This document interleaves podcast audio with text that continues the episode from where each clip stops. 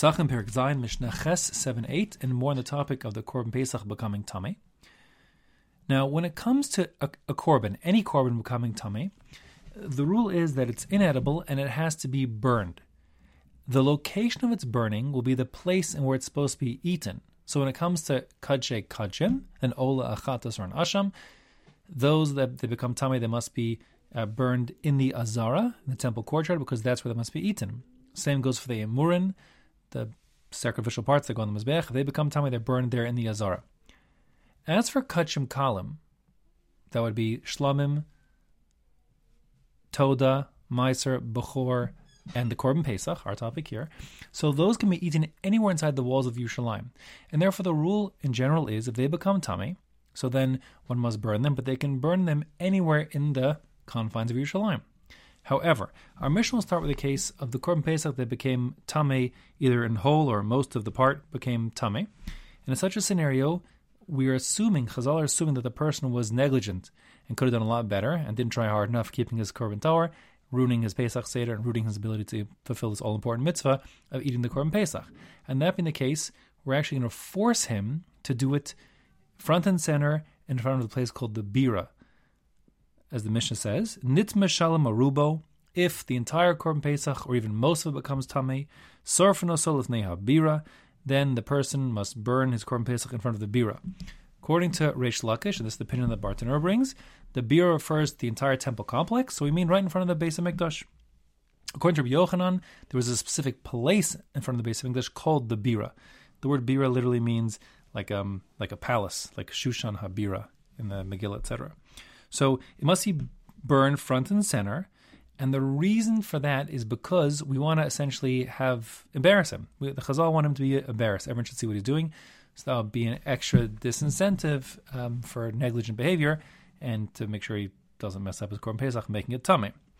As for the fuel source, so he uses me'atze hamaracha. He will use the wood that came from the pyre, meaning the Beis HaMikdash will supply the wood for him. And we've actually seen this back in the third parak.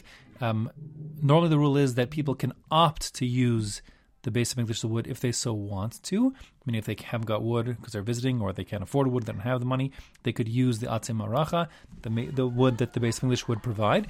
In this case, they're required to use the wood from the Beis HaMikdash, and that's because we're concerned a person um, essentially won't fulfill his obligation, and therefore we provide him the wood, as everyone who gets who burns wood in front of burns a korban in front of the Beis HaMikdash um, that became Tameh will use the the Atzim Maracha. Um, Toso says we don't want to bother him to be matriach him to schlep the wood from wherever he's staying out to that location via the Beis HaMikdash. Um, and Tiferes Yisrael brings a second shot, a second reason based on the Gemara, which is um, we're concerned also a person might take his uh, leftover unburned wood back home with him, and we're concerned people will, onlookers will think he's essentially stealing the Beis HaMikdash's wood. So for all those reasons, um, he's required to burn it in front of the Beis HaMikdash the, or by the Bira, and it um, he must use the wood from the maracha, the, the pyre.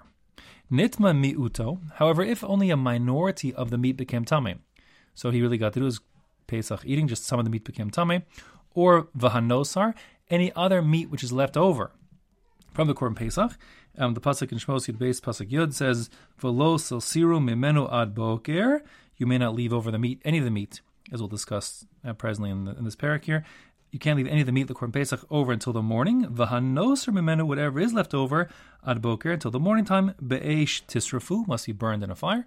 So any part of the korban pesach which wasn't consumed overnight and really midrabanan after chatzos midnight must be um, must be burned.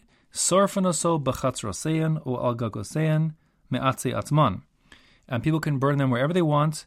There in Yerushalayim, meaning in their chatzerot, in their chatzerot are their um, their courtyards, gagosein are their rooftops, wherever they want to make the fire, it's not a problem. Me'atze atzman, using their own wood. Um, they have to provide their own wood. And the v'hatzaikanin, if they are um, cheapskates and they're stingy and don't want to provide wood for themselves, so then, as we discussed before, they have the possibility of sorfano solif neha bira. They can go there in front of the Beis HaMikdash and do the burning over there um, and use um, the Beis HaMikdash's wood, bishvil shelehanos me'atze amaracha. They can then use the Beis HaMikdash wood and not have to pay for the wood themselves. And um, again, we want to provide them with that facility, even though they're kind of being cheapskates, because better they should do it properly, not do it at all, and we're concerned if they're cheap, they won't they won't burn it. They'll just sort of throw in the garbage or something like that. Okay.